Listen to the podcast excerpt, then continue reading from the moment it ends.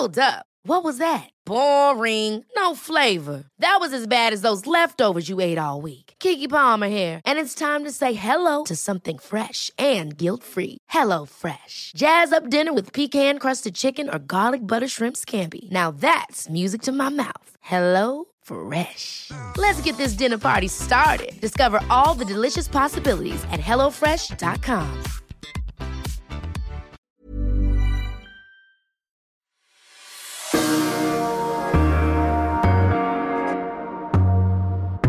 Hello, this is Everything Else, the FT Culture Podcast. I'm Grizz. And I'm Al. This week we'll be discussing the hit podcast Dirty John, the Netflix spoof American Vandal, and the appeal of true crime. Later on, Al will chat to Roisin Conaty, comedian, writer, and star of her own sitcom, Game Face. My favourite thing about the Financial Times is that it stays straight as a newspaper. So when I used to work in offices and I have to put the papers out in the morning, all the other papers they wouldn't have the staying power. The Financial Times would always The properly ironed paper. would always keep its shape like a very tiny house. We'd love to hear more from you. Come and chat to us at our Facebook page, facebook.com slash everything else podcast. Hello, Al. Hi Grizz. How you doing? I'm very well. Good week? I went to my first bump and baby club. Mm, how was that? Fun? Yes, in a way. Nine couples over six hours learning how to, what to expect during a birth and how to cope Wow. with the baby and life after the birth. How do you feel now? More prepared? Certainly more knowledgeable, um, more scared. It's a very strange experience because you go in and you're led to believe that these other eight couples, these are now your new best friends. Um, so you look around and think, God. And then you spend six hours with them doing things like learning to put a nappy on a dolly. Friends of mine who have had babies recently and been to classes like this say that there is this strange tension in a way because you feel like you should become kind of bosom buds with these people because you're all about to go through this amazing and life changing thing together. And yet, actually, the only thing in some cases that you have in common is the fact that you're pregnant. You might share no other interests or you might have no common sense of humour. Yes, there was one person who behaved in a sort of very peculiar way um, throughout the day. By definition, every single person who's there has never given birth. You wouldn't go if you had given birth. So it's all your, it's the first child. Yes.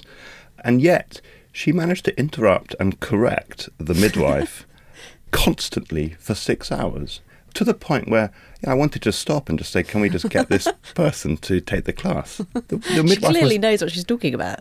no, but she would often get things like sort of madly wrong as well. The midwife would say, "Oh yes, yes, exactly." Well, I mean, exactly. It's the opposite.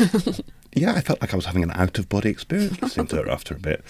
But apart from her, no, I think there could be could be friends So what was the what was the most important thing that you learned?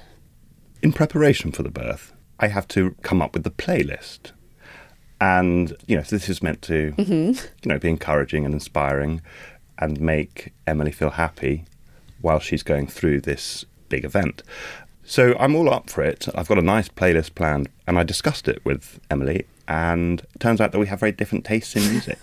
I feel like her music taste should be Well, should, should trump yours. All right, if you don't mind my saying. she always trumps me in all, in everything. I would like my son to be born to the sound of um, Haydn. Um, God. she wants to be transported to her mid twenties when she did a lot of clubbing, So- and given that she'll be high on a cocktail of interesting drugs, she may get her wish.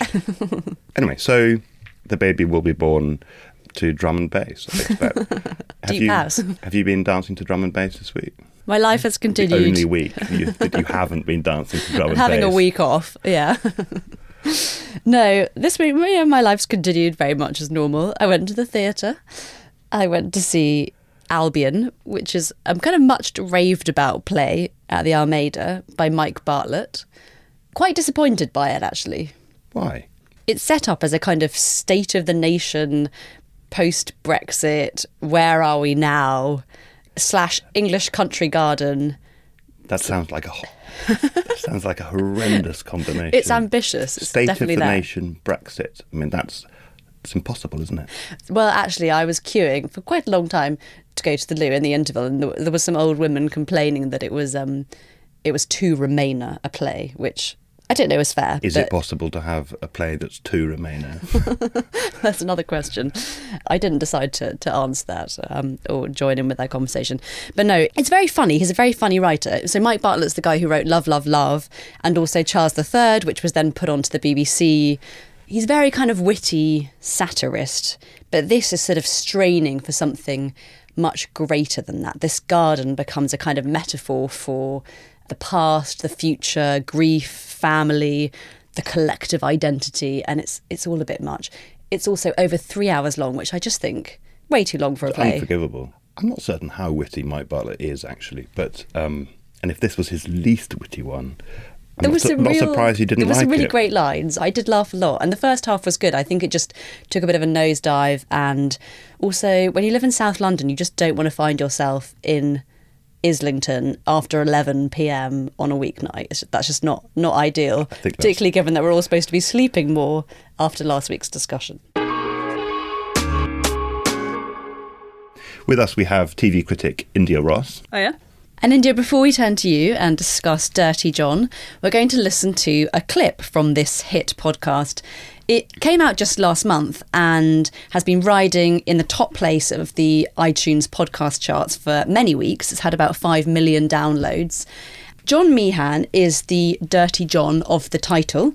He is a sexual predator who preys upon many women, including one Deborah Newell, who is a sort of 50 something interior designer, divorced with grown up children. And the podcast follows the story of their don't know if you call it a relationship, and the relationship between Dirty John and Deborah's children. In this clip, Deborah is describing what attracted her to John when she first met him online. And you also hear the voice of Christopher Goffard, who is the LA Times crime reporter who narrates and who wrote the series. looked very successful according to everything in his profile. He posted a few pictures, said he was a physician. So I thought, hmm, interesting. Seems safe. So we started talking.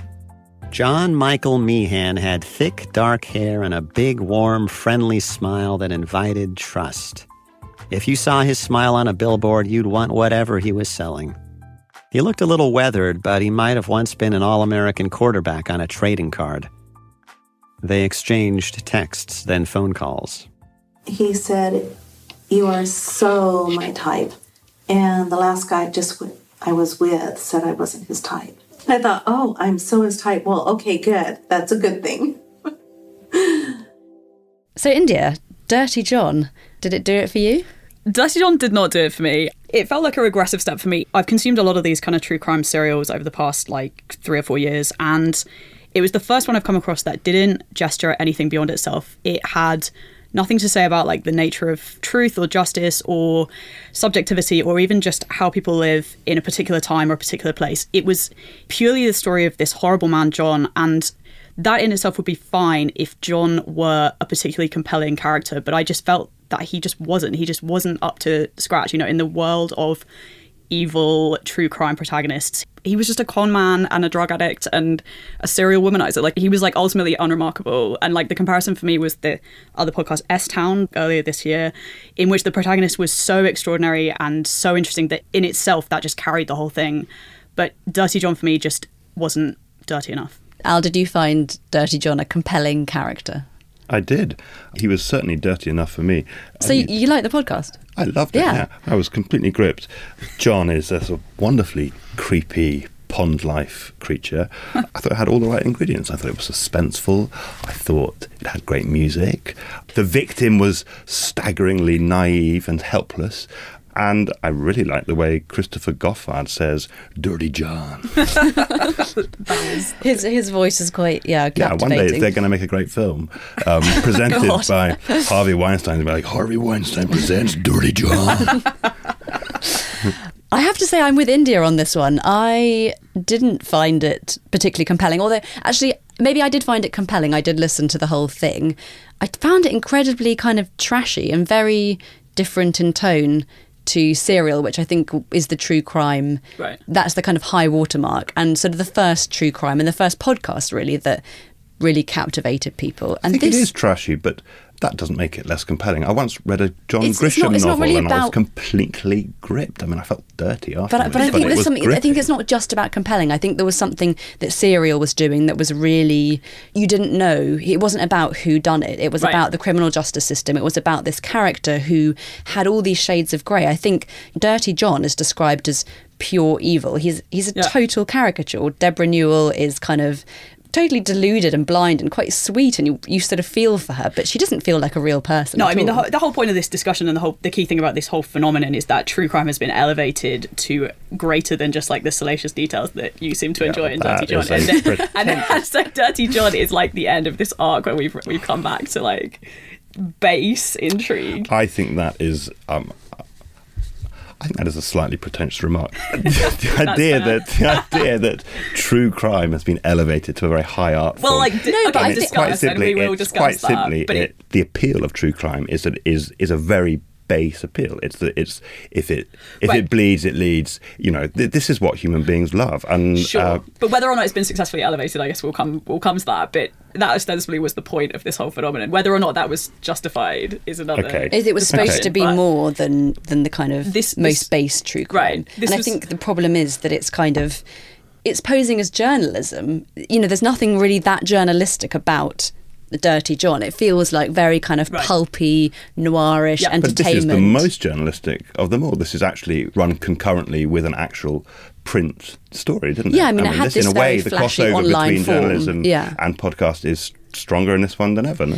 I think there's, there isn't really a sense of a journalist investigating something in the same way that in Serial, Sarah Koenig, week by week, was really kind of wrestling with all of this information and couldn't make her mind up, but was also quite objective. I think Christopher Goffard, I mean, he's a kind of seasoned reporter, and there's nothing inherently sort of flawed about his reporting, I wouldn't say. But no, th- there isn't really a sense of a kind of of something objective and journalistic about it. I think it's Yeah. pretty No, no, low he- entertainment. He failed to at any point step back and look at the bigger picture of what he was reporting on and what its significance was. He didn't do that at any point. No, I agree. There was no He- distance. He, did, he does call him a black-hearted Lothario.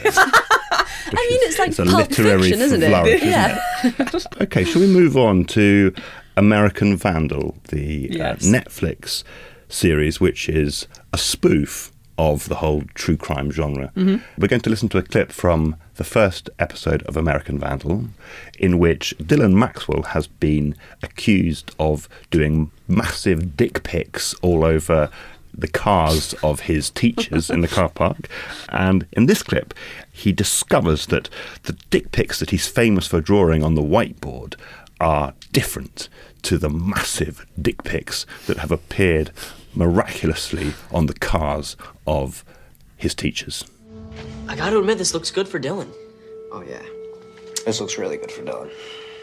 The hairs, the tip, the ball size, they're different. None of this was mentioned at Dylan's hearing. What else did the school board miss? All right, take a look at this. These are the dicks that you drew in Shapiro's class, Yeah, right? of course. And then this is the dicks that were drawn in the car. Oh, Yeah, Shit, they're completely totally different. different. Yeah, wow. and we checked every single whiteboard dick that you drew in Shapiro's class. All had hairs. Yeah, I never forget the ball hairs. It's just, I mean, it's such an important part of the dick. And like the mushroom heads all off. Mine's way different. I usually just do like a, you know? And the mushroom tip. They really, that's like a heart almost. And they didn't even bring it up in your case. This is dope. This is really dope, right? Yeah, I think so. Big fan of American Vandal? I'm on the fence about American Vandal. I was predisposed to be irritated by this show before I even started watching it. American Vandal is ostensibly a spoof of true crime, but what it really is is a spoof of our fixation with true crime, with how obsessed we've become with it and how this genre has become so tired that its tropes have become ridiculous and it's parodying that. The issue I take with that is that Netflix was one of the major players in the true crime phenomenon.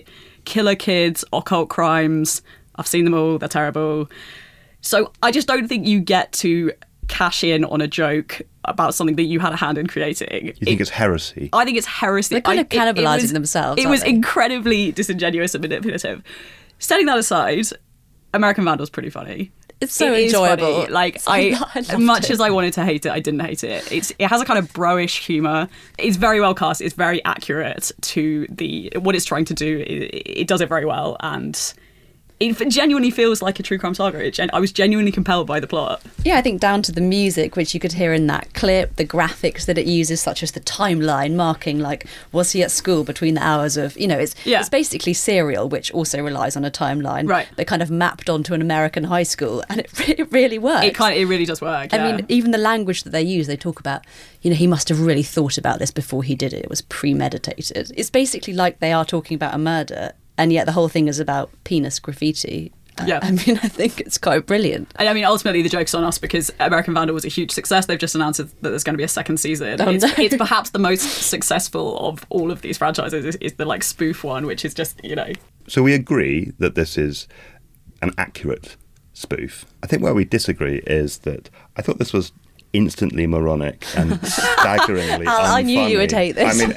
I couldn't believe I was watching it. Is it the dick pics that made you think that? Because I think you need to see beyond the dicks. No, no, I'm. Are you someone who finds dick graffiti funny?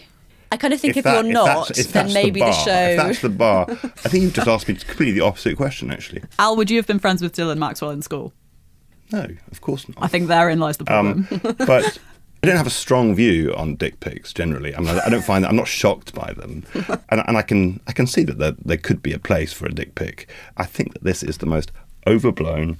Yes. Staggeringly unfunny, joke-free comedy I've ever seen in my life. Um, I, I really think it was the most ex- tired uh, nonsense. I did. I kind of agree. the only people that this could appeal to are Me in true, India. true crime Yeah. true true crime nerds who love it and therefore can recognize all the different Yeah, aspects think of true fair. crime come to this from a slightly detached point of view and it is it's embarrassing No, I, th- I think agree, that's who it's yeah. for. I think it's Yeah, for it's for- people, yeah. and I think it is specifically referring to Serial. You know, the kind of one Yeah. of the central characters is this kind of dorky reporter for the school morning news TV Right. show, who's basically being a kind of Sarah Koenig. You know, that really geeky fascination with detail. You heard Yeah. it there about you know the shape of But the balls and the ball hairs. It's You- kind of like, ridiculous. It's like the way you, when you read a column by a famously witty columnist, and you know that lots of the content are jokes, but there's not a single laugh. I mean, you just think, oh well, yes, that's quite clever. Quite clever is I think a, quite- a perfectly like accurate summary. Well, of- yeah, that's a sort of spirit crushing experience. Quite. the opposite being very funny, Right. or really I, enjoyable. I think it's or- divisive. I, I did find it very funny, but I th- maybe that's because I have consumed quite a lot of true crime, and I just thought this was skewering all the tropes of the genre so perfectly. I mean, it's inherently limited because that's kind of all it's doing. It's not Yeah. going anywhere. It felt like a fairly funny sketch that had been stretched into Right. a whole series. But the cleverness of American Vandal is not in its like artistic content. It's just as an exercise in marketing for Netflix. I mean, it's it's really clever that they should come up with this idea. Do we think that you know the fact that Netflix is now doing this, that it's kind of spoofing it's the thing that it sort of created, is this the end of true crime? Is the has the bubble burst? It, it feels like something there's something a bit tired about it. I think any spoof represents the opposite. It's an affirmation of success, isn't it? It's I a mean, retrospective affirmation of go, success. It's oh, no, a, it's, no, no, it's not. It's the great compliment to do a spoof, isn't it? Just I think it's the coda at the end of the at the end of the phenomenon. I think it's celebrating a thing that's that has occurred in the past, but it is like a necessary closing chapter to. So you think What- this is the kind of expiry of true yeah, absolutely. crime? I think that American Vandal is necessitated by the sort of death of this of this bubble, the bursting of the bubble. so there's an over proliferation of true crime. I think there was and nowhere therefore- left. For, there was nowhere left for it to go except to to refer to it to itself. to sort of parody. But Yes, surely parody itself. true crime will come back. Certainly, yeah, yeah. I'm not. You know, I'm not saying it's know, ever. All you need is another making a murderer, another serial, and it'll be back being popular again. I think this instance in the sort of lifetime of true crime thing, this was a very specific episode that began with Serial and I would argue is ending now, around about now, with American Vandal. So you mentioned Serial. I think there's something about the movement as well from Serial to S Town, which is the next kind of true crime Yeah. podcast that came out of This American Life, which actually, as we talked about before in, in this podcast, is not really about true crime. It's, it's a study of this very interesting, eccentric guy. And I think, in a way, for me, the movement away from Serial, which was true crime, to S Town, which is something stranger, is kind of evidence not only of the podcast evolving but of true crime slightly running out of steam. It's not about who done it anymore. It's about this interesting psychological portrait of someone very nuanced. And for me going back to dirty john that's why dirty john didn't work because there wasn't enough shade in there. There wasn't enough nuance. Serial was a moment in time, and everything subsequent to Serial that we've been discussing has just been downstream of it. Serial was the real beginning and end of this, and everything else is just a sort of echo of that. So, moving on, do we think that there is something inherently sinister about making true crime in the first place? Sinister as in unethical. Unhealthy, unethical, creepy? Yes, in the sense that I think the ethical crisis of true crime is that in order to enjoy it as a consumer, you have to be put in a position of being a kind of armchair detective. That's where the kind of thrill of it comes from. That that is an inherently problematic position because you are just one person. You aren't a you aren't a jury. You don't have all the information, and so is the person who's making the show, like Sarah Koenig or whatever. And she took a really interesting approach to this. Sarah Koenig, who made Serial, was a really divisive host because she had a very particular style, which was to constantly acknowledge her own subjectivity to the point that it was almost like neurotic. Like she was forever casting doubt on her own judgment and and saying, you know, I don't really know what's going on, and changing her mind. i sort of loved that about it And I loved it as well. And I think, but I think it was really clever because it gave her a kind of moral buffer. It like it preempted criticism of her being just one person. But whether that's succeeded in making Serial a morally acceptable enterprise, I don't know. Surely, the in terms of morality, it's just a question of accuracy, isn't it? No, I mean, I think no- there's also a question of motive. Like, why, why do you open a cold case like this? The, the guy's in prison. That's just prurient fascination, isn't it? Isn't Well, that just, but yeah, isn't but that I think the I think there's a question of the journalistic reason for, for doing something like this, and that's what you have to ask. Okay, some people are interested in it because uh, make it because of an urge for a kind of liberal vigilantism. Do you think that it, that's a positive moral urge to do it? Yes, in the sense that, in the same sense of, of any journalism, that its its like ostensible goal is to hold power to account and to examine institutions that would otherwise go unexamined. And like, there are loads of instances in Serial and in Making a Murderer, particularly in which the makers never proved that injustices occurred, but they certainly opened a conversation in which people thought again about the way justice worked. They looked at inherent biases. For things like you know how you get confessions out of people in making a murderer, there was the the young nephew Brendan who was totally coerced into giving a giving his confession, which really wasn't a confession. I think it see, it turned out making a murderer is but full with turned kind of me into the ethical problems. But I think something like that was just very shocking to see. Actually, the criminal justice system Right. Really not working for him. Yeah, that turned me into a complete vigilante. I became obsessed with Steven Avery's innocence.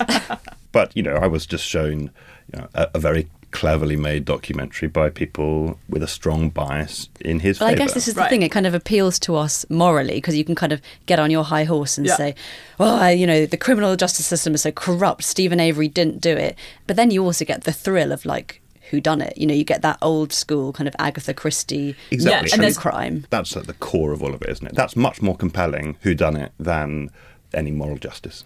Definitely, and to refer to like what we were talking about before about whether whether true crime has really been elevated, I think there's a thing that we've talked about before, which is this like collapse of like high and low culture that kind of seems to be pervasive in popular cultures today. And this is like a classic example of like true crime is like such a is such a base Sort uh, of form of entertainment, Mm. and so this idea that we are looking at it, you know, we perceive ourselves to be when we watch Serial and we listen to Serial and we watch Making a Murderer, we think we are doing a sort of serious moral interrogation of something, but perhaps we aren't. Perhaps, like Al says, it's really it really is just a whodunit, and we that's just our way of justifying our obsession to each other is that we think we're doing, you know, this is a serious investigation when it's I think When it's uh, I think it is the core fascination is grimness. I think we're completely in agreement on that. But I would say that does it matter if ultimately there was an outcome that was greater than that? Whether that, for the people concerned, the protagonists of these stories and, you know, the result of their cases or whether it's purely for our collective understanding of how these systems work. If there is an outcome that is valuable, even if we were only in it for the blood and guts, maybe then it was all worth it. I'm nervous of taking a moral stance in, in any of this. It's a very dirty John thing to say. Dirty John. India, thank you for coming on the podcast. Thank you for having me. So, Al, I gather you're a fan of Roisin Conaty. I've been following Roisin Conaty since she was on Impractical Jokers, which was a hidden camera BBC TV show where comedians set each other sort of toe curling challenges to do. And she was on it with other comedians like Simon Amstell, who I'm also a fan of. So, this Um, is like before they were famous. yeah, she'd been doing comedy for years before this, but this was in sort of 2012, and I think this is probably when you know she hit the big time. Roisin was tasked to steal food from other diners' plates at an all-you-can-eat buffet. Or like kind of slyly, Yeah. without being noticed. Yes, exactly. So the idea was that she would sit down and opposite someone and just take things off their plate. and, and she sits down in front of an unsuspecting victim and just starts taking onion rings and moves on to a chip and, and then takes a fairly big bit of chicken. Um, the woman eventually moves away, but it was completely mesmerizing TV. Since then, I've been her completely devoted fan, and I was a best man at a wedding a couple of years ago, and she was there, and no one took any interest in, in well, certainly no interest in me or, or really the groom or, or bride, but only in her. My wife was completely in love with her. She was the star. Yeah.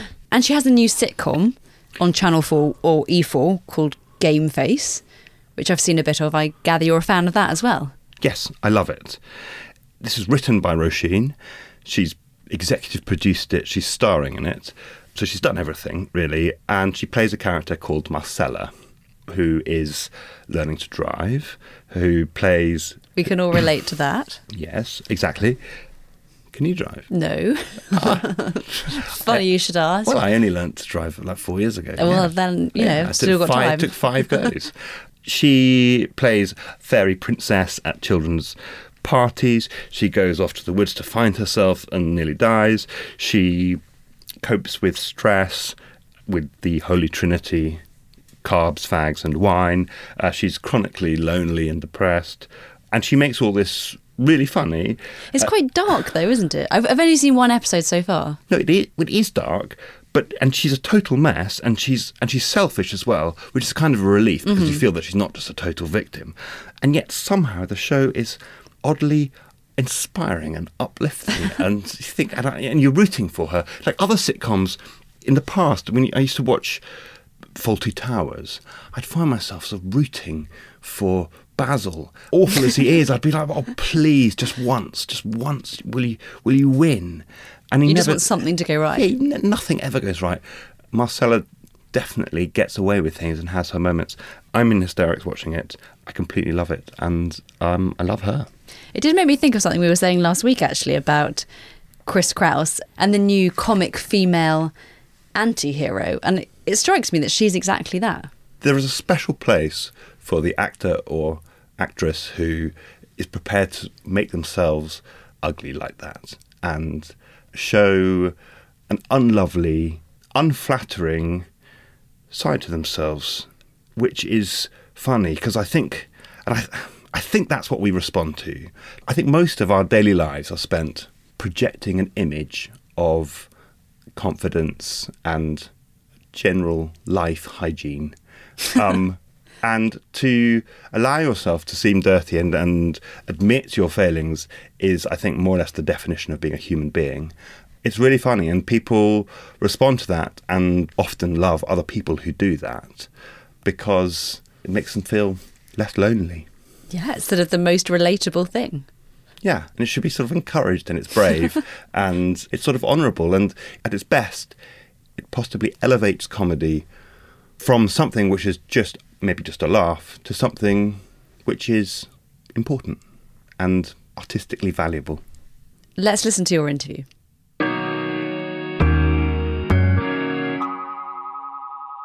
Roisin, Hello.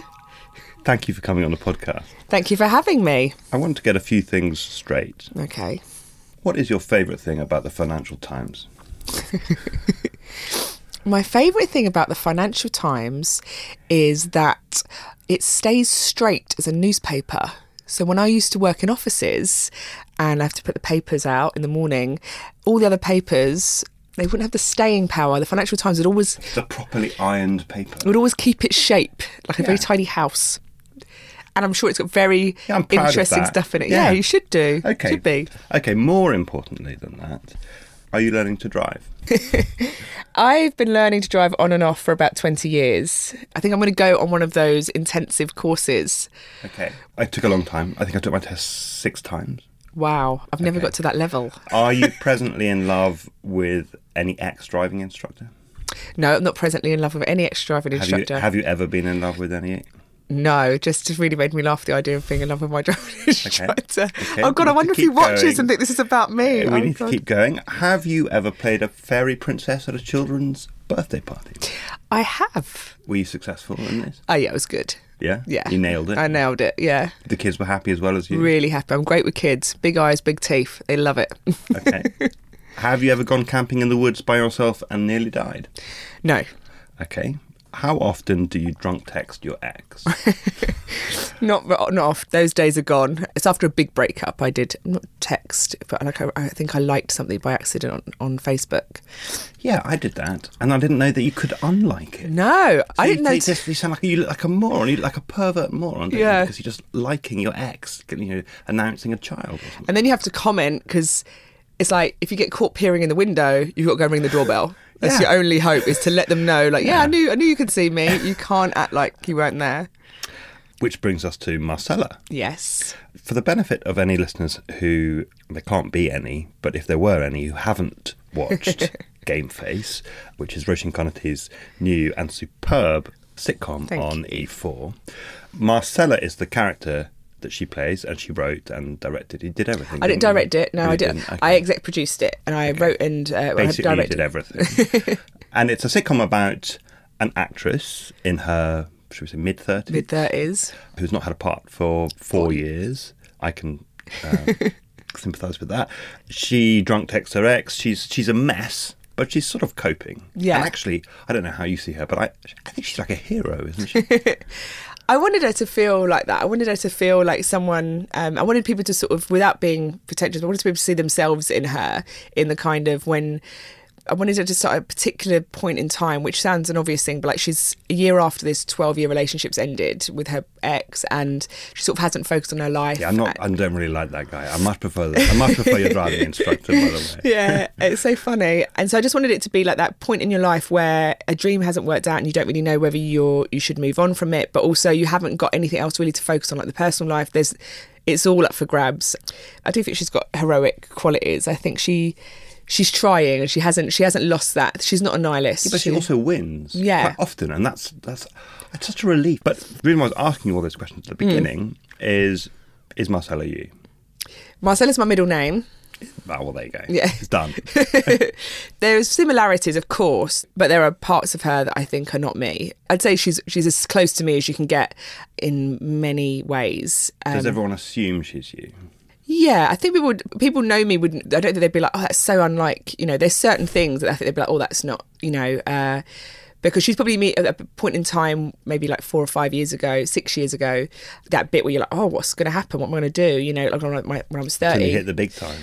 Well, I was 30 and I was in Vegas and I sort of wasn't earning any money and I'd come over for this breakup and I'd moved home and, you know, all your friends start, you know, moving in their careers and sort of getting those uh, signifiers of adulthood. So, what were you doing in Vegas? Oh, it was a terrible thing. I chose to go there for my 30th birthday with uh, two of my friends and I had so little money and it's an awful place and it was so depressing. And then I had a chat with one of my friends, and she sort of said a very loving way, but quite scary way. She's like, maybe you should give up comedy. Oh, that's And that awful. kind of, oh Yeah, my I- I, God. had an uncle who once asked me, when I tried to be an actor, he's like, within about three weeks of me leaving drama school, he said, "How long will you give it?" Yeah. It breaks your heart when I'm it's someone it close. the rest of my life. Yeah. So I feel like there's a bit of her that is uh she's quite hopeful, I think. I think I'm a very pessimistic person, but pessimist dipped in a chocolate covered hope. Yeah, she's not. She's not perfect, is she? Morally, I mean, she. Oh, she no. Does, no, she does bad things. Mm. She doesn't admit. We don't want to do any spoilers, but she does nasty things to people. She's and selfish, like and she, yeah, she's selfish, and she's you know it's it's about her and those things which she misreads, even with her ex showing up. She doesn't presume that it would be anything to do with him. Definitely going to be about me. You've written it and you star in it, and you executive produce it. Does anyone edit it? Yes, I was in the edit. We had a great editor, Charlie. But are you all powerful in the editing suite? I'm reluctant to say more powerful. It's always a conversation with your producer and your director and the editor, you know, and everyone's trying to make the best show. But sometimes it can be, no one can be invested in it as much as I am.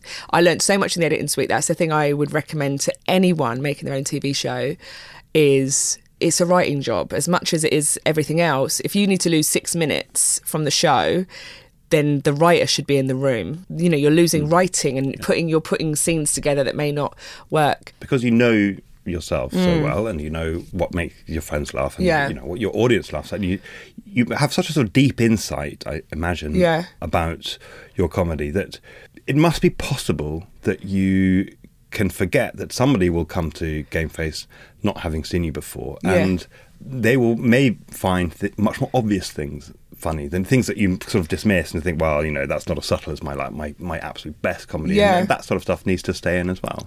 because I'm a comedian at heart by diagnosis, you pay such a heavy price when you don't get laughs. When you get silence on stage, you sort of tune in to funny in a different because it's like war. So there's a level of engagement. I don't think anyone who's ever really suffered a joke not landing, I can't tell you what that feels like. All I can ta say is the physical feeling I get.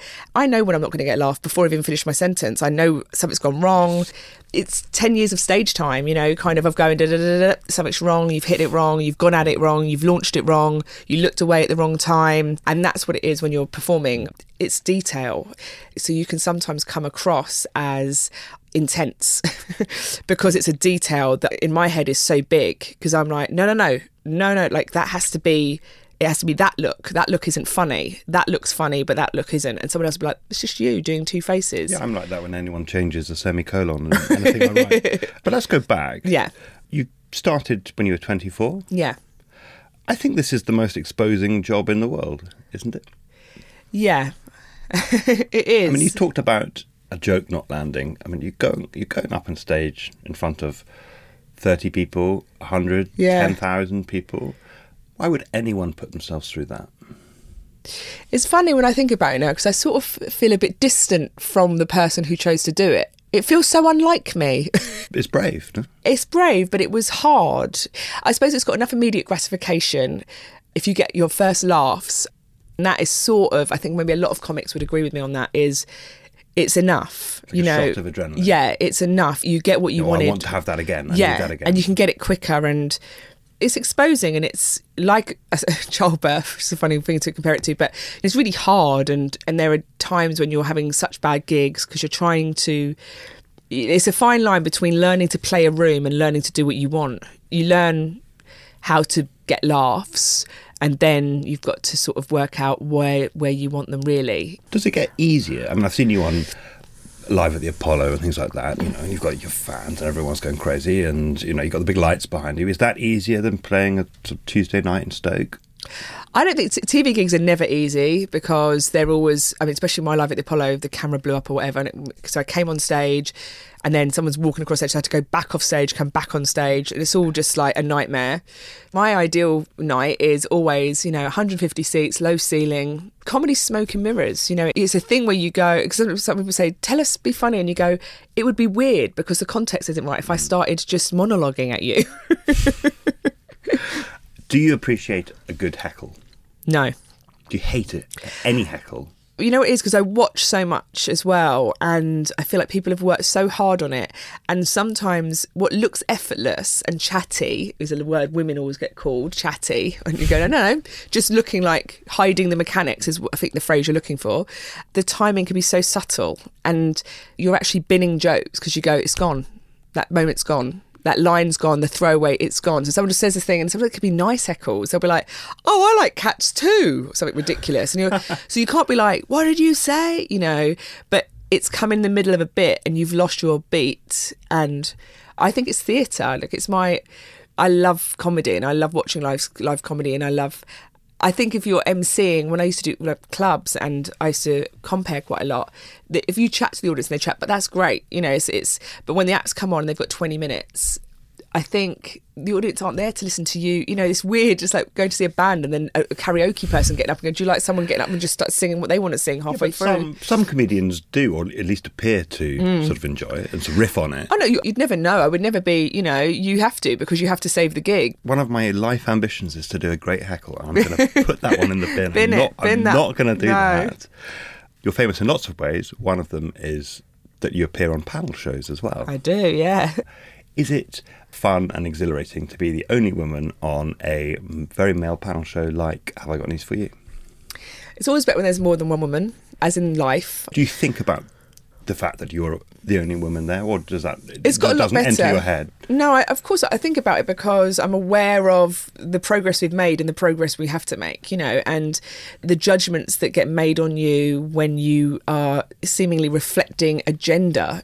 I do Cats Does Countdown. I'm not particularly good at maths and I'm not particularly good at spelling on the spot, but I just don't pretend or I don't get upset about it. But some people, I sort of listened to this thing the other day, someone was like, "I should her I'm thick me. And I was like, I don't say I'm thick. That's you projecting onto me. I'm not very good at maths and spelling, but I'm not going to cry about it. I'm going to be, make it fun. And, you know, I was like, but I've got my own TV show. Like, I'm obviously not going like, oh, I don't know how to read. but Have I Got News For You is a bit different. Sometimes you can be the only woman on it and very uh, welcoming because it's a very intimidating show when you first go on and they don't tell you the news stories before unlike all the other shows where they sort of will tell you have got news for you will give you like a call in the morning and then you get there and it's it's genuinely like you revise for a week for example. You can't do stuff that week. You have to revise because if a question comes up and it's you go I know this but I've never said that MP's name out loud and I'm scared to say it. Have you sat there and occasionally just been frozen with terror and thought, my God, I, I can't think of anything. I Oh, loads, anything. Like feeling like at a drinks party, like, I'm sorry, I just can't think of anything. to say." Totally. When you first go, it's really interesting. When you first start doing panel shows, when I first started doing them, number one, you'd always be the only woman on. Number two, you're by a country mile the least famous person in the room, so no one knows who you are. So there's this immediate status thing. So my best joke, the thing I'm like, oh, I'm so excited to say this, would get silence. And so that then you're in this kind of cognitive dissonance of going, I think I'm funny. I just don't know what's happening. I don't know why. But now, because people have seen you on there before, people laugh. more, You know, so so now if a joke doesn't work, it doesn't work. I know I can get them back. I, I know they're not going to be like, oh God, this poor girl they found in the kitchen. It's more on the jokes rather than when they rule you out completely. How much of an edit is it? I mean, how much do they record? Oh, there's big edits. So they do. You record like three hours, two Do and they a half ever cut hours. your best joke? Yeah, yeah, totally. Oh, but you know, I've been saved by the edit and shows. Sometimes I've done a show. I did a cats once where I was like, "Wow, that's the end of my career." Like I just wasn't funny, and I just I was stuttering, and and then the edit was lovely. It made me look, you know, fine. Okay, so really deep now. Okay, Where does your comedy come from? I like making people laugh, and that sounds very obvious, but I also like them making me laugh. And the best way to get someone to make you laugh is to play. so I love the being silly, and I love I like to be made to laugh. Are you funny in the pub? Yeah, I was I was funny as a child. Like I'm a funny person. Since your earliest memories is being is being funny. just sort of out there, just sort of like very playful, very sort of like do voices or do like, you know, imaginative. So I think my comedy is always I'm I, in my head quite a lot. I'm always thinking quite a lot about stuff and sometimes I think it's just a way of dealing with the world, obviously, you know, news and topics and stuff like that. And I think comedy sometimes is a way of expressing your thoughts about something, to work out how you feel about something. Do all comedians feel angry, scared, and humiliated the whole time? No, I don't think so. Lots of comedians are angry though, aren't they? Yeah. Isn't that like the best spur to be funny? Is to be is to respond because you feel angry about some injustice or some absurdity or something that you see. I think it is, but sometimes anger can kill the funny. I think you always need to try and walk around the parameter of the thing. And I think it's always good to row the other side. And I think it's a really good comic skill, I think, to try and do funny about a thing the other way. Do you find that sometimes you lose half the audience, but you know that you've got the other half in your hand, and, and do, do you enjoy that? You never enjoy losing any of the audience. You know, I don't enjoy losing the audience. I feel like, oh, but if you believe in the joke, if it's a political joke, then you're going to lose people in this country at the moment, in this world at the moment. Certain towns, you do a joke about Brexit, you're going to. Do you feel obliged to make political jokes at the moment because of the I don't see how you sort of can't really, even even subtly, even like I think the days of like I don't, I'm not really into politics. You just can't really engage with it like that anymore because politics seeped into everyone's life. Not just Brexit, but you know all of the cuts. People who weren't talking about politics had to talk about it because disability cuts and stuff the like that. that it turns out that all white privileged men are gropers? exactly, it's seeped into our world. Is comedy important? I think comedy's super important. I had this thing when I was in America, though. I was talking to a friend of mine about comedy, how there's a sort of feeling that I've picked up on that maybe the world's too serious for comedy at the moment, or, or that comedy's somewhat to blame. There's a vibe I've got. The late night shows they were doing in America, you know, after all the tragedies this year, and then they, everyone was very sick. They didn't do their comedy monologues, and I understand that. And I think maybe it's like Trump, like comedy maybe placates a little bit if shame has no currency, which is what comedy relies on, is like, oh, we're going to shame this man. And then Trump got in, but we were laughing at him. And I think we thought by laughing at him, it wouldn't happen. And they bring Spicer to the Emmys. And I felt like people really felt it again there, like that comedy tried to make us feel better. Like, listen, it's all going to be okay. But was like, it's not going to be okay. And I feel at the moment it's quite an interesting time for comedy. Like Chelsea Handler has a show in America, and she's given up to become an activist she's got the biggest platform you'll ever get, which is a nighttime TV show. But she's saying the form is limited. You know, like I feel like it's an interesting time, I think, for comedy and and what it means and how we. How powerful it is. I just think that we really, really did rely on sh- shame a lot. We sort of have lost that in the world. Roisin Conaty, it's been an honour and a privilege. Thank you so much for coming on the podcast. Thank podcast. you so much for having me on. It was really fun and genuinely interesting and not inane. So I'm really glad I came. Thank you. That's it for this week. Dirty John is produced by the LA Times and Wondery, and it's available on all podcast apps. And all eight episodes of American Vandal are on Netflix. And you can find Game Face on all four. Next week, we'll be discussing the Russian Revolution with Viv Groskop, writer, comedian, and author of the new book, The Anna Karenina Fix Life Lessons from Russian Literature. In fact, next week is a Russia special. Grizz will chat to Maria Alyokhina, Masha from Pussy Riot. How do you feel about true crime? Did you love Dirty John? Share your tips with Al and me at facebook.com slash everything else podcast, or you can email us at everythingelse at ft.com.